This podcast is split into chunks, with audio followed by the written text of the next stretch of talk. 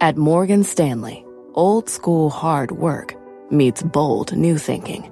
At 88 years old, we still see the world with the wonder of new eyes, helping you discover untapped possibilities and relentlessly working with you to make them real. Old school grit, new world ideas. Morgan Stanley. To learn more, visit morganstanley.com slash why us. Investing involves risk. Morgan Stanley Smith Barney LLC. Live from the NASDAQ market site overlooking New York City's Times Square, this is Fast Money. I'm Melissa Lee. Tonight's trader lineup, Guy Adami, Tim Seymour, Karen Finerman, and Steve Grasso. Tim and Karen will be along shortly. Tonight on Fast, a red alert on the car lot. Ford slashing production of America's top selling car as the chip crisis intensifies. We'll break down the full fallout for investors. Plus, Apple rallying to a fresh all time high. Should you stick with this trade as we dive deeper into September and later? Netflix having a blockbuster day. We'll tell you what sent shares surging to new records. We kick off a new trading month with the three most important charts in the market at least according to our traders. Let's get right to them. First up, the IWM Russell 2000 Small Cap ETF. Guy, this is your chart. Tell us what it tells you about the markets. Hi, Melms. Well, you know, I'm not one to speak in platitudes, but I love these games at the beginning of months, and I happen to think that the IWM is as an important a chart as we're going to look at. You go back to last September of 2020, uh, the Russell was exploding to the upside. As a matter of fact, I think it went from about 145 to 215 pretty much in a straight line. But since January, uh, it's been going sideways in a very well defined range, you know, 210 to 235. And here we are now. The great Louise Yamada, who is, you know, as you know, she's on the Parthenon of great uh, technicians out there. She will say the longer in space, the higher in outer space. I think a lot of bulls will believe that as well. It definitely feels like it wants to break out to the upside. I bring it up because, as you know, the most economically sensitive names, believe it or not, AMC, the top holding with half of 1% healthcare a big component, financials, uh, industrials, and tech. But this has not validated the move in the S&P 500. I think if you can get the Russell to break out, sort of above 235, then it's off to the races in the S&P 500. That's why I find it to be the most important chart, or one of the three. Considering that this is a quote that we often refer to on this show, Guy, um, given by a person who we regard so highly as to put her on the pantheon of technical anal- yeah. analysts, it's amazing that you got the quote wrong. The longer the base, the higher in space. The longer the I, base, I say? the higher. I thought that's the longer exactly the space, what I said. The higher in space is what you said. Anyway, the thought is there. The thought is there. Grasso, what do you think about the IWM as, as a chart that it that could, you know, portend what, what will happen in the markets? So yeah, I like Guy's premise, and obviously I've been in value, and I, am probably a little too deep in value uh, to be honest, because it, it, did have a nice run. We saw that bounce where people switched out of growth, switched into value, and then they reversed it. So now, when when you look at it, to Guy's point, the longer the space, the higher the space, all over the place. That type of quote that he he just nailed. It's not even Louise Yamada anymore it's Guy Adami. If you look at where it's went from, it's been in a trading range, and Guy nailed that. Uh, you know, so it's been moving sideways. What I do like is that it touched the 200-day moving average for the last two months. It did not break down on that 200-day moving average, which means that it's building up a little more strength. But I would guess if you overlay the 10-year, you can see the reason why this thing has not taken off. So there's a lot of people betting in the value bucket, but you need rates to move higher from here.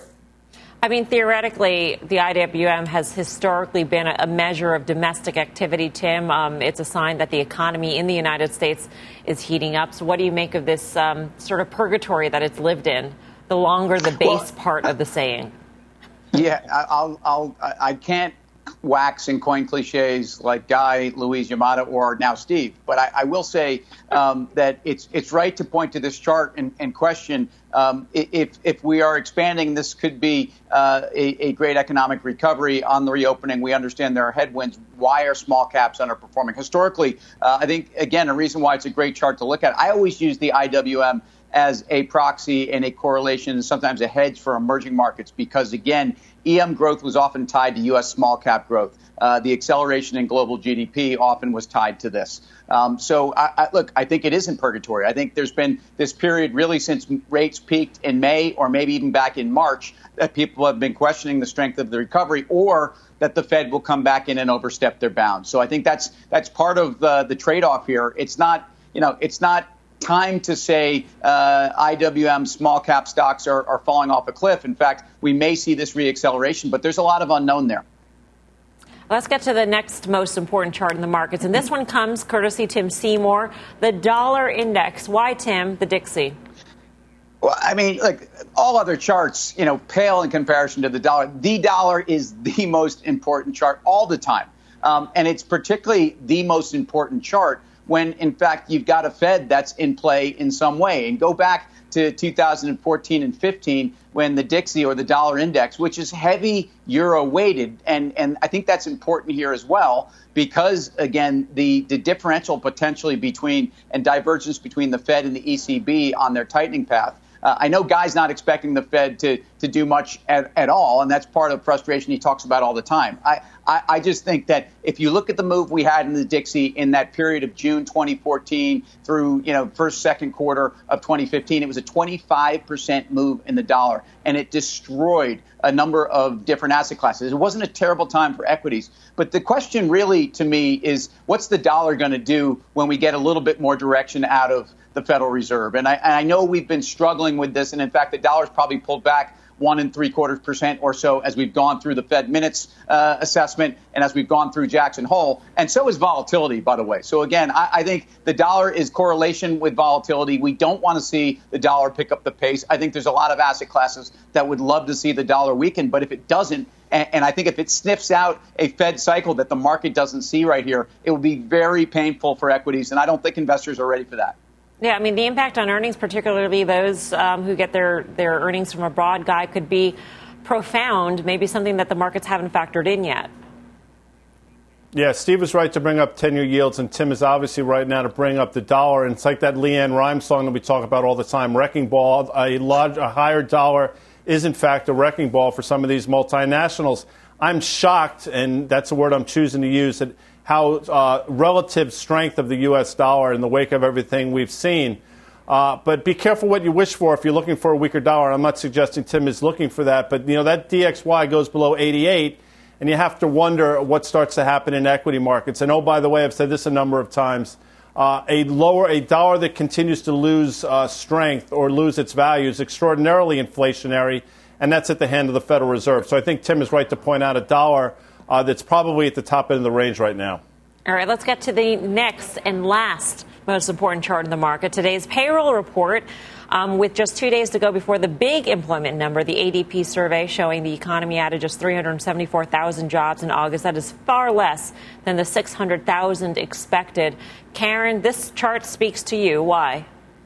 Yes, it does. I mean, to me, the most important thing is the are, are we going to see recovery? And to see that, obviously, jobs is a very important part of the recovery, but it's tied to me to COVID. As Delta has been more uh, impactful than we thought, that's hampered jobs. So I think if we start to see COVID decline and then we see jobs growth and then we'll see the Fed and we'll see tapering, and to me, that's not all terrible. It just means giant rotation.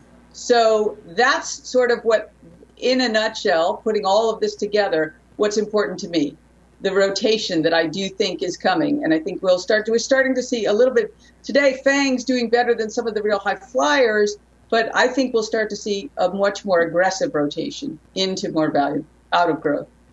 I mean, in some ways, Steve, uh, this is sort of the, the root of all of the other charts that were highlighted today, and it all leads, all the paths lead to Jerome Powell and what, what he and, and his you know, fellow Fed governors are going to do. Yeah, so they all they all lead, and if you look at them, they're obviously uh, to to Guy's point, they're all tied together. So you have you have dollar, you have rates, you have jobs.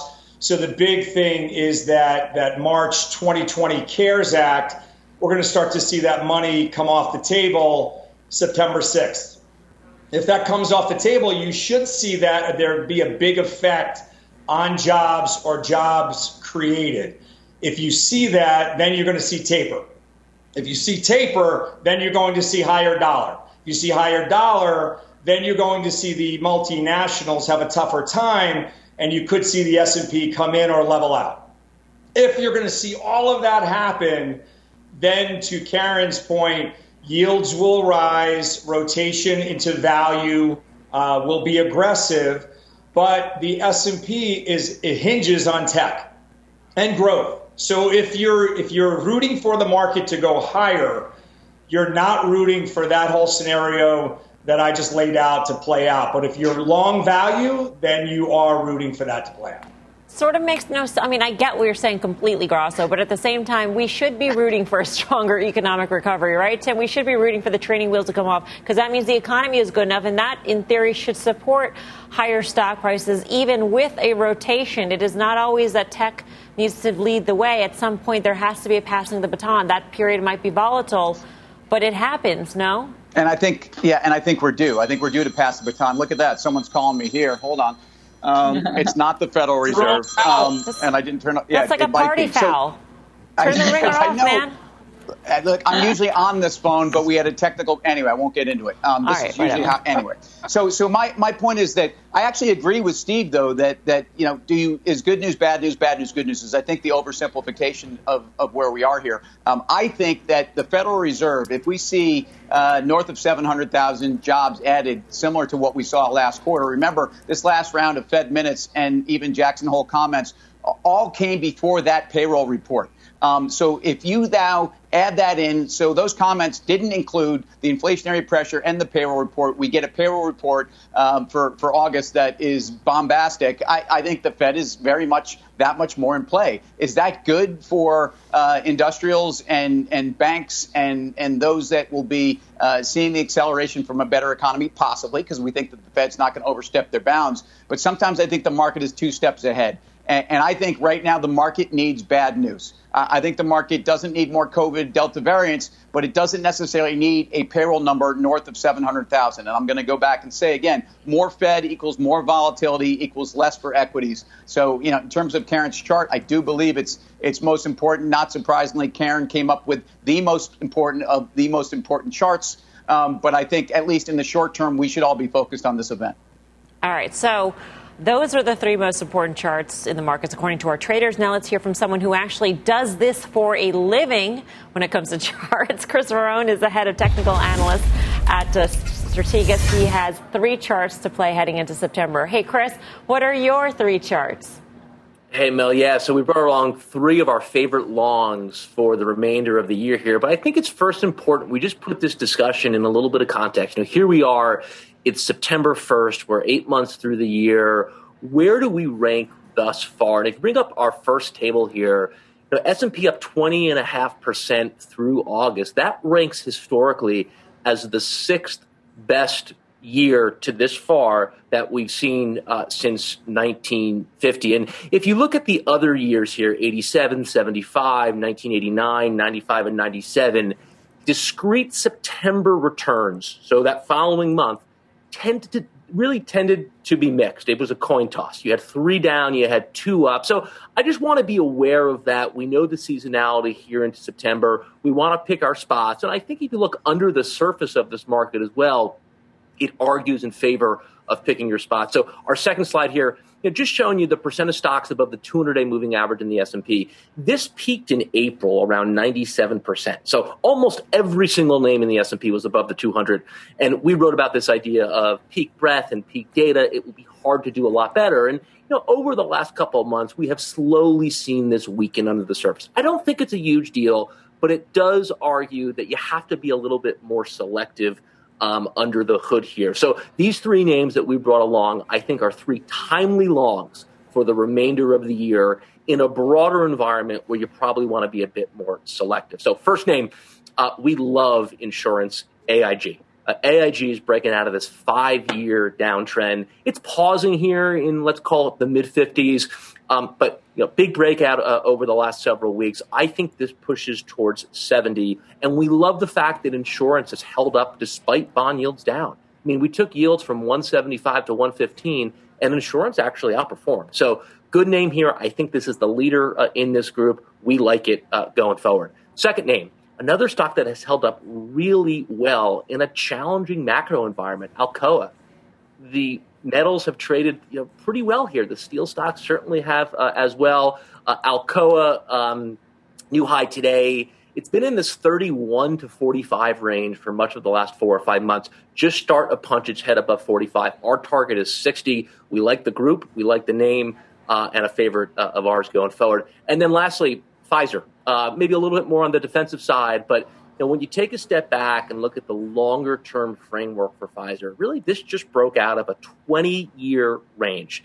It's come back to this 45 level. That's where it broke out from. I think very timely to add to it here. We love, you know, in the spirit of big bases and big breakouts. I mean, there's probably no better example here than Pfizer. Very timely uh, at that 45 level. And the other thing we love about it, there's like 20 analysts who cover it, only six or seven buys. So we think there's room for the sell side to upgrade this name uh, as we move through the remainder of the year. So three names: AIG, Alcoa, Pfizer. Good longs here.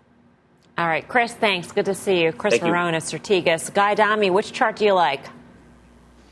Alcoa can't wait for you uh, 70s football fans out there. That's one I like. And Tim will remember this. It was, I think, the spring of 2018. And Alcoa, like U.S. Steel, was off to the races. Obviously, we got the tariffs from the administration for better or for worse, but those stocks got obliterated. Now you're starting to see a lot of these names get off the mat. Obviously, Alcoa reports in a couple weeks. Goldman Sachs just put it on their conviction buy list. $51 price target, I think, in the middle of July. I think this is a name you can continue to own into earnings, so it would be Alcoa for me, Mel. Karen, how about you? Pfizer, definitely. I mean, for a lot of reasons. I think, you know, when we talk, when I think about this rotation to things that are relatively inexpensive, big cap pharma is certainly um, in that group. And so I like Pfizer for that reason. I also like it for the potential booster reason. I know that it doesn't move Pfizer as much as the vaccine moves Moderna, for example, but I still think it's a positive. So uh, I know it's pulled back a little bit from a, that peak run to 51, but I like it here. I think it's good value.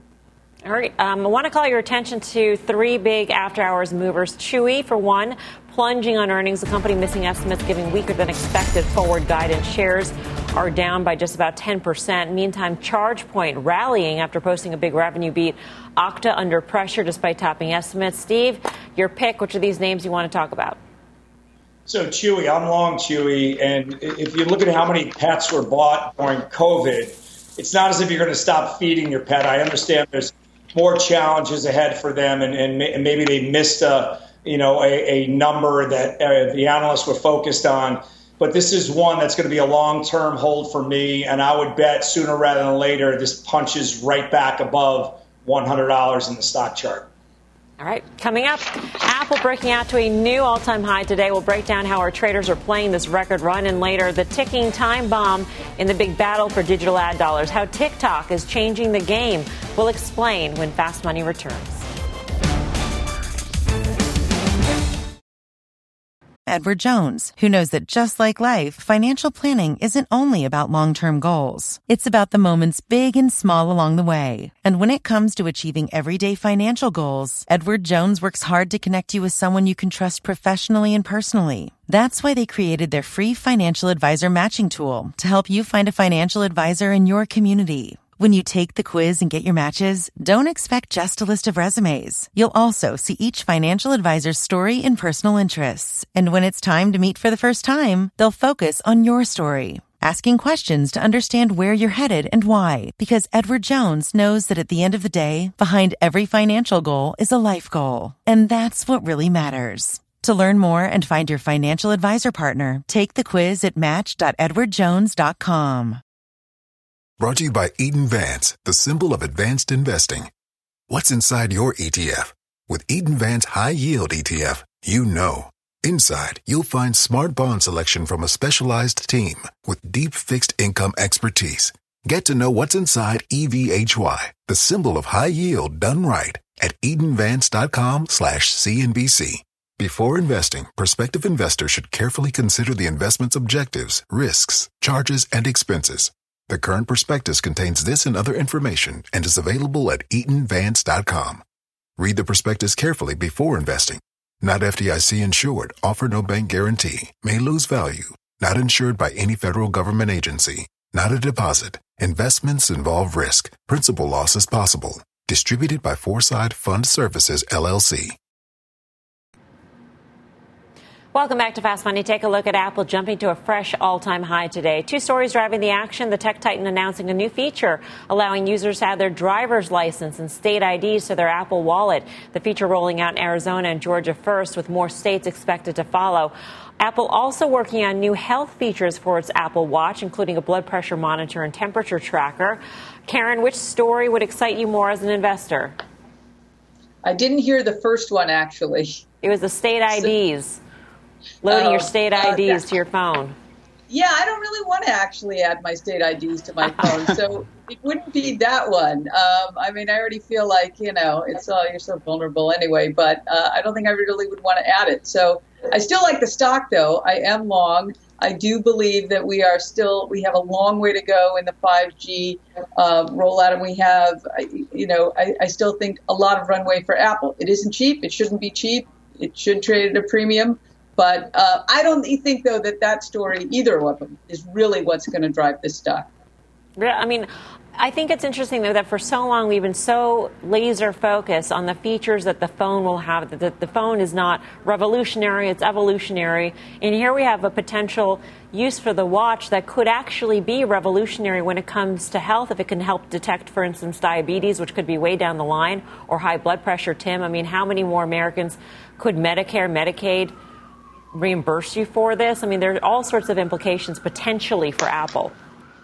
I think so. And, and, we're all excited by the potential here of, of, Apple's role in all of our healthcare. But I don't think it's going to move the needle in the short run. What's going to move the stock, um, which is now at fresh all time highs, which, you know, it was a year ago, September, I think almost to this day, that we hit those highs around 134. Stocks uh, now, you know, picking up momentum, obviously well through those levels. And and what I think is going to move Apple is not even the the services side of the story. I think there's actually some deceleration in the App Store. Uh, I think there's some decelerations in Apple Care. Uh, but it's going to be good old fashioned, you know, operators are promoting the Apple phone. I mean, like, look, the, the iPhone is being pushed, pushed, pushed by everybody out there. And, and, I think you're getting to see Apple, who's also been able to elbow a lot of other suppliers out of the way to get their production done, their higher ASP prices. I, I, dare I say it's a bit of a hardware story, uh, again, for now. And, and I think that's what's been great about Apple. You've had different ways to get excited about this story. Guy? I don't need Apple, I don't need Alexa or LeAnn Rimes to tell me to get off my rear end and exercise, and I get that's not really the point.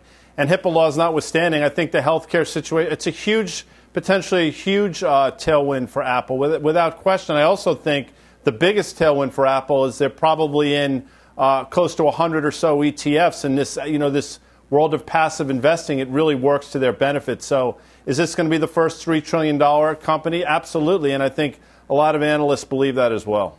Steve, more highs ahead?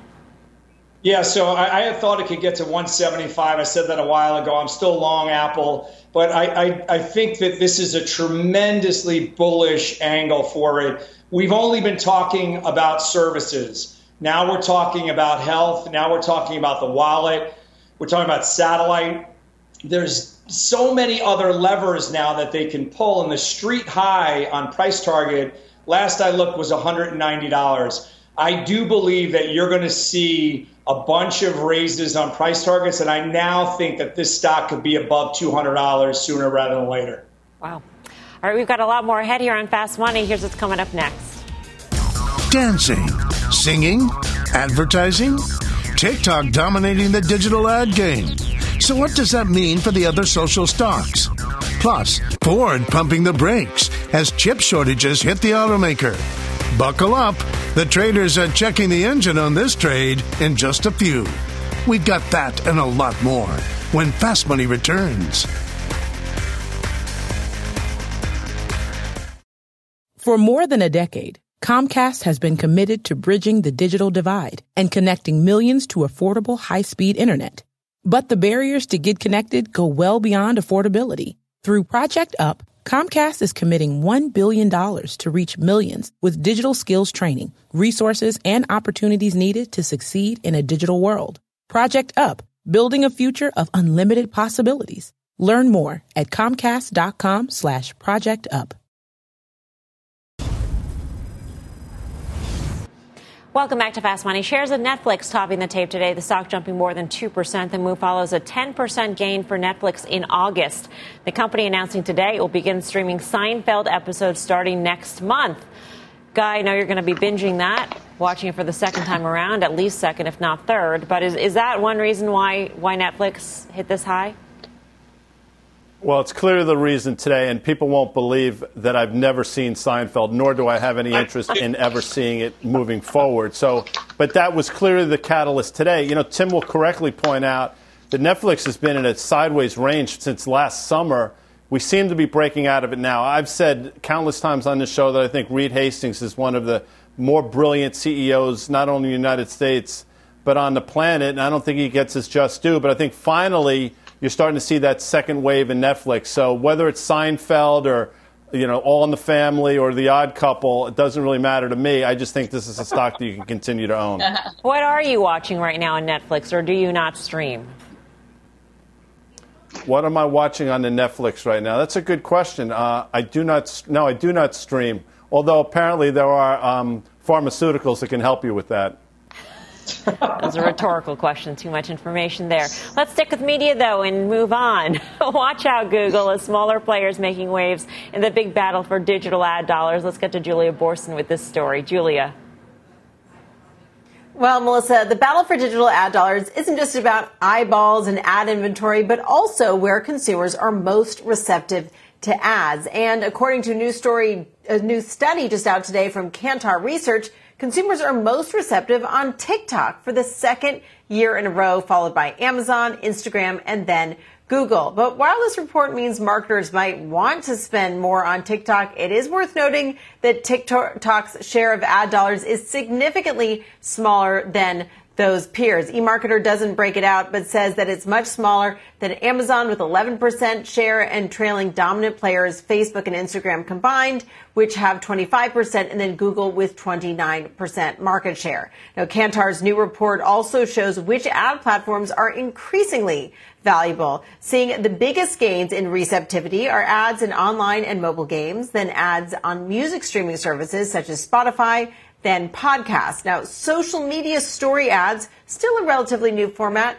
saw just a 1% increase in receptivity from last year. Now, perhaps not coincidentally, just this week, LinkedIn announced it would stop using its stories format, and Twitter already shuttered its version of stories. That leaves Snap, Facebook, Instagram, and of course, TikTok focused on that stories format and the ads that go along with it, Melissa. All right, Julia, thank you. Julia Boorstin. Let's bring in Rich Greenfield of Lightshed Partners. Rich, good to see you. Thanks for having me, Melissa. How do they measure receptivity? Because when I heard Julia's report, all I could think about is, is how impressionable the TikTok audience is just because it's younger. Well, I mean, actually, I think the TikTok audience actually is a lot wider than you think. I don't know about you, but I think, you know, it's a fun experience. I mean, if you go on TikTok, it, you know, you don't have to follow anyone you don't have to know anyone. You just start using it and it just becomes this like great fun experience of just scrolling through, really swiping through videos. And the more you swipe, it just seems to learn. The algorithm is sort of magical, learns what you like, and actually just gives you more entertainment. And it really has blown up. I mean, it, it has surpassed, you know, in terms of time spent. I mean, people are spending well over an hour a day on TikTok. It's just a fun place to be. And I think, you know, to your point on brands or the question that Julia was sort of talking about in terms of brands as well, brands want to be where eyeballs are. So if consumers around the world are spending more time on TikTok, brands have to be there. And I think the most important or most powerful part of TikTok is that they've trained advertisers, you know, don't just put your 30 second spot. Don't just take a commercial from TV or from radio, whatever. Don't just put that same type of copy onto TikTok. Really create TikToks, like really think about how you leverage the platform and create organic content. And that sort of idea of making TikToks yourself as a brand has really resonated with consumers. And I think it's why receptivity to ads mm-hmm. has been so positive. So, who's losing out? I mean, if TikTok is winning, if, if people are spending an hour a day on TikTok, where are they taking that time from? I mean, it's probably not a shocker to you in terms of like what's happening to the overall kind of television universe. But, you know, we've seen for a while now, right? Time spent on TV is shrinking. You know, you were just talking, um, you know, earlier about, you know, the growth of Netflix and sort of Seinfeld coming to Netflix, right? Time spent watching TV is certainly shifting. Um, time spent on mobile has exploded. Time spent on gaming has exploded. I think you know the, the, losers are a lot of the legacy platforms. You know, radio is obviously losing. Um, TV is clearly down sharply over the last decade. But I, I, think you know when you think about TikTok, they're one of a number of companies. You know, TikTok is doing amazing. Snapchat's doing amazing. You're obviously seeing Twitter surge. You've seen the growth of Instagram and Facebook over the last few years. It's not like there's one winner. I mean, I wouldn't put TikTok as like TikTok's winning, so Facebook is losing. That would be a misread. I think the reality is the category is taking share from legacy media behavior as consumers move from sort of linear TV over towards mobile entertainment and mobile content. Tim, so right, so death of linear TV, more engagement, more digital ad dollars going around the space. What is it about TikTok? And you know, I, have seen some of the numbers on their top view uh, where you know you have a chance to hit their homepage as a as a B2B or an advertiser of some kind. Um, help us understand what is unique ab- about this this format that they can provide to advertisers and why again it's been uh, such a high growth area for them. Well, think about what you have brands doing. Like a brand can create a sound, right? It doesn't even have to be an ad. You can create a sound, and if you put that sound into the right piece of creative, all of a sudden everyone can start using that sound. I think if you look at like Elf Cosmetics, they used this last year, and all of a sudden that sound went viral. Um, you know, look at what happened to Olivia Rodrigo. I mean, it was a name a year ago that I'm sure none of you really heard of. I mean, she was in a Disney Channel show, but you hadn't heard of her. Now yeah. she's you know talking to President Biden at the White House, and she's got the song of the summer and probably the biggest sensation of the year. Um, you know, I think just time and time again we see how content goes viral on TikTok. It was funny you, you brought up the Seinfeld segment. I tweeted about the Seinfeld segment just before I went on air, and uh, you know, saying this is going to have a real cultural impact with Seinfeld now being on Netflix. And someone said in response to my tweet, the response was, "You'll know the cultural impact it has." By the amount of Seinfeld TikToks that are created the week after it starts airing on Netflix. And I think that sort of just says it all. Like TikTok is sort of where sort of, you know, creativity now starts on the internet. Rich, always good to get your perspective. Appreciate it. Rich Greenfield, Thanks for having Partners. me, Melissa. Um, Steve Grasso, you agree with Rich that it's not the competing platforms that are losing out. It's really TV and the more traditional media. Uh, I think they all tie in together because you're, you're going to get TV clips that are on all of these different social uh, apps. So they have to be watching them to get these clips on in, in a lot of ways. But when I look at the charts, uh, Facebook's chart is insane, looks uh, insane in a good way. And Snapchat, I'm seeing it more in, in kids' schools, on, on uh, teams. That chart is pretty amazing too. It's up 50%. Year, that's only on a year-to-date basis, though, and that one is is no one's going to put that in a value uh, bucket, if you will. But I'm starting to really see the base and the leverage that a Snapchat has. Although I do see the TikTok in my house uh, way way too often, but I don't think it's at the cost of a Snapchat, and I think Snapchat can go much higher as well. At the cost of a Facebook, Karen, perhaps that has a problem. I mean, from the perception of advertisers, more of a problem dealing with problematic content, misinformation on its platform, for instance a, lot of things you could talk about Facebook having done or, or mis, misdeeds. I guess it doesn't really seem to matter. It's too powerful. I mean, I think Rich is right. It's not. He's not worried about them taking share from each other and leaving them with, you know, with declining revenues. It's that legacy that you know, linear TV that has been the donor of advertising dollars to the social media platforms. I, am long Facebook. I'm long, Google's my biggest position, but I'm starting to wonder at what point is that story played out already? I mean, if you look at how a Viacom trades, right, it's not trading like there's a lot of growth there, even though there's big revenue numbers. So I'm sort of thinking we're closer to the tail end of that that dramatic shift of advertising dollars and the explosive growth we've seen in Google, which is great. I, I just I don't know if it's going to continue. I mean, if you follow that logic guy, then then the fight begins amongst these platforms for those dollars, which all of a sudden become limited.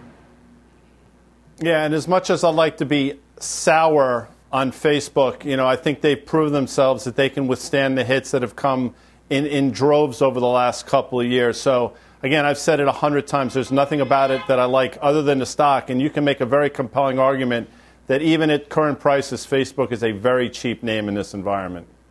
Coming up, car sales pumping the brakes as chip shortages hit production. Um, so, what is the impact on the auto stocks? We've got all the details next. Plus, Baba is back. Shares of Alibaba jumping in today's session. So, has this train wreck of a trade finally turned a corner? We'll break it all down when Fast Money returns. Welcome back to Fast Money. Ford shares on the move today after the automaker announced production cuts due to the ongoing chip shortage crisis. Phil LeBeau's got the details from Chicago. Hey, Phil. Melissa, they uh, announced this late in the day, and it essentially is going to hit the, the big profit maker for Ford, the F 150. Because of the chip shortage, the company will be idling the plant in Kansas City where they build the F 150. It's already been shut down this week and last week. They're also going to shut it down next week. And they're also going to be reducing the number of shifts at the F 150 plant in Dearborn, Michigan, dropping that down to one shift next week. Again, because of the shortage of chips, that is limiting their ability when it comes to production. We'll get the Ford August sales numbers tomorrow. In terms of industry sales in August, we knew it would be rough, and the numbers are finally in. According to Motor Intelligence, the, the sales rate for the month of August with 13.1 million vehicles. Again, that was basically what people were expecting, and that is well below what we saw these are the annual numbers. Back in April, it was 18.5 million. So we're seeing the fall off here because of the limited supply. Take a look at Toyota, Hyundai, Honda. All of them reported lower sales in the month of August due to the restricted supply. And then you've got GM and Stellantis. And the reason we're showing you these guys is because they don't report their monthly auto sales, but both of them have had to cut their production of pickup trucks. Again, the profit drivers for those two companies in North America. If there is any group, though, that is, for the most part, withstanding the shortage of vehicles, mainly because they can also take in used vehicles, it's the auto dealers. And we're talking about AutoNation, Group One, Penske, all of them. And, it's not just these guys. Look at almost all of the auto dealer stocks because of the used market being so strong and because what they are doing when it comes to new vehicles and the high transaction prices, Melissa, it's been a heck of a year for the uh, auto dealer stocks. Phil, what's your take? What's the analyst's take on on sales in the future? I mean, the longer there are production delays, you might go and yep. buy a used pickup truck, which then might delay the new purchase further down down the line. That's a possibility. The, the only thing that people know for sure is that the chip shortage it's now going to last for the next several months. Nobody's quite sure when it's going to get back to normal, but clearly COVID in Asia hurting the chip production there at plants in Malaysia and other places, and as a result, not enough chips are coming over to the automakers, not just here, but around the world. And so you're going to see these restricted sales going well into next year, Melissa. Now, I'm not saying we're going to see a 13.1 million rate every month between here and April, but it's almost impossible at this rate for the automakers to catch up on inventory. And as a result, it's going to be tight at the dealership, and the used market will remain strong. All right. Phil, thanks. Phil LeBeau. You bet. Tim Seymour, how do you process the uh, shortage impact on, on production? I don't think I, I, need to process it. I can see it in the share prices down 25% of Ford and GM. And, and, and how many times do we need to hear this news? I, I don't think this is, um, and again, I'm not killing the messenger. I'm, I'm saying from a market's perspective, I think we see, we see companies that have never been more profitable. We've seen companies that are run better. We're seeing companies that have a future. Uh, companies that are well positioned in EV. We've talked about the Ford 150 being uh, the most popular car in North America and arguably one of the highest profitable, uh, most profitable cars in North America. So um, look at the valuation of these companies. Uh, look at, at, at, their positioning in the most exciting part of the auto segment and, and take that data coming out of used car prices and auto dealers and, and, and say that, you know, you're not going to see this demand go away. And it's very interesting to me. You price auto companies one way um, when they don't have a current business, and, and, you treat it differently in, in the longer term. I, I, just think that investors need to be patient, and there's an amazing opportunity for companies that have been through a war, uh, and this is a good war. This is a very good situation they have. So is this pretty much, Karen? I mean, as, as Tim seems to be outlining, like like an iPhone delay?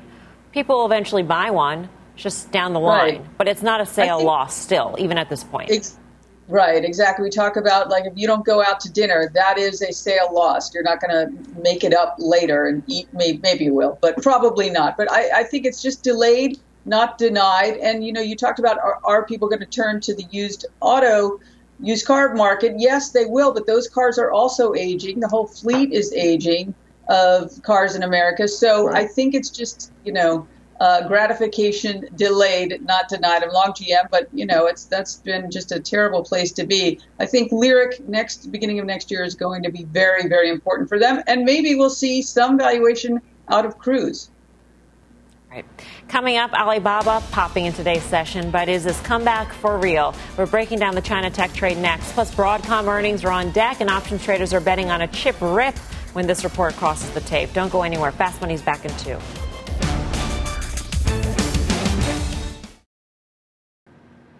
Welcome back to Fast Money. Alibaba breaking out today. The stock jumping nearly 4%, even as the China tech crackdown shows no signs of letting up. Uh, Tim flagged the move, so what's your take on this one?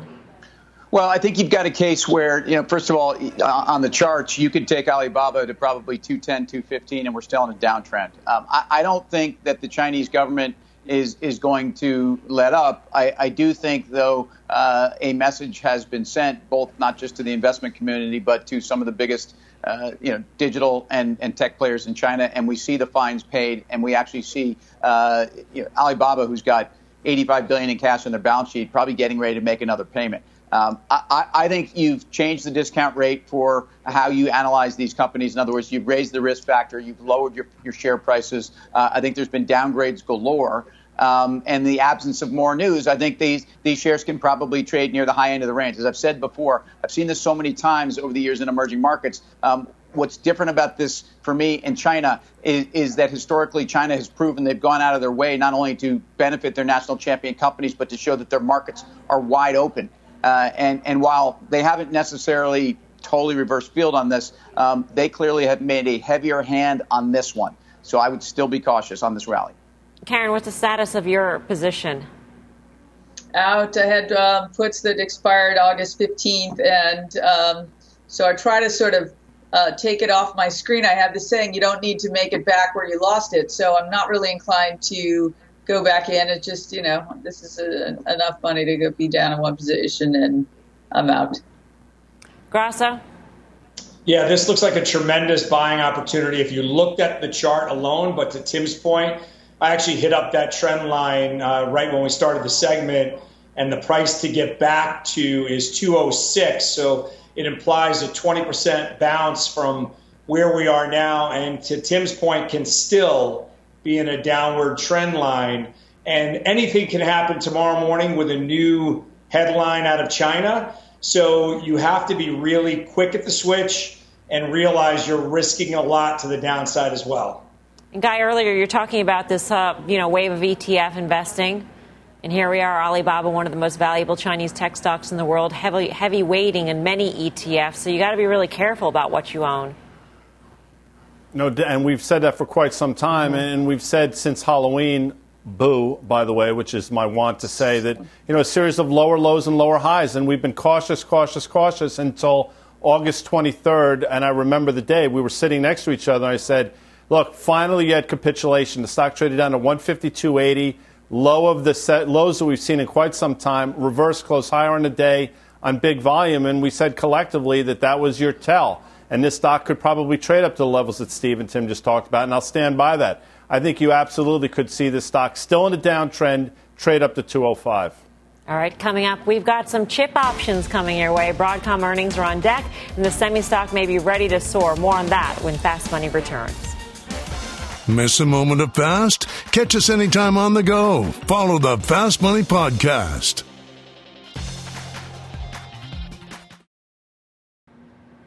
Welcome back to Fast Money. We are gearing up for a major earnings report in the chip space. Broadcom's results cross the wire after the bell on Thursday. Tony Zhang joins us now with the option setup. Tony, what'd you see today? Yeah, so Broadcom broke out from a 10 month trading range earlier this week, and we saw options traders betting on a follow through for earnings. Now, it did trade fairly actively here, about 1.4 times the average daily volume, but the options market right now is implying a fairly muted options uh, earnings release here about 3.9% is the implied move. But one particular strike did, did um, stand out from today's action where about 10% of today's volume was in a single strike, and those were the September 500 calls, where a trader looks like broken up a trade about a thousand contracts purchased uh, the September 500 calls for an average price of about $8.52. So this is a, a good example of a trader betting almost a million dollars in capital that the fundamentals, the earnings this week will drive a catalyst for the breakout of this well defined chart that we've seen here over the past 10 months, merging technicals and fundamentals in this particular options trade. All right, Tony, thanks for that. Tony Zhang. For more options action, you can watch the full show. That is Friday, 5.30 p.m. Eastern Time. Quick take, Guy, on AVGO. Listen, 490 was that prior high back in February. I believe that was the all time high. Traded sideways. We've broken out. Yeah, I'm with Tony on this one. I think this stock can go significantly higher from here. Well done by Tony Zhang. Big options action fan, by the way. I, I am know not you him. are. Number one fan behind my mom. Time for the final trade. Let's go around the horn. Tim Seymour, what do you say? Yeah, again, the great thing about autos is in, uh, durable goods are not impulse purchases. I also think that the inventory stocking makes this cycle even that much more extended. GM is a great buy here. Karen Finerman. Yeah, going into the show today, I thought Pfizer was going to be my final trade, given where it's come back. It still is my final trade. Nice to have the, the chart also from Chris Verrone. So Pfizer. Steve Grasso. So you remember in Apple when we used to have the uh, the ecosphere where there was everything. There was your computer, there was your laptop, there was your phone. Now your phone has become the universe. Apple is my final trade, and I think it goes much higher. Guy. I'll second the Chris Verrone love Alcoa, uh, double A, Melms. All right. That does it for us this hour, but do not go anywhere. We've got a special bonus edition of Fast Money coming your way right after this quick break. Stay tuned.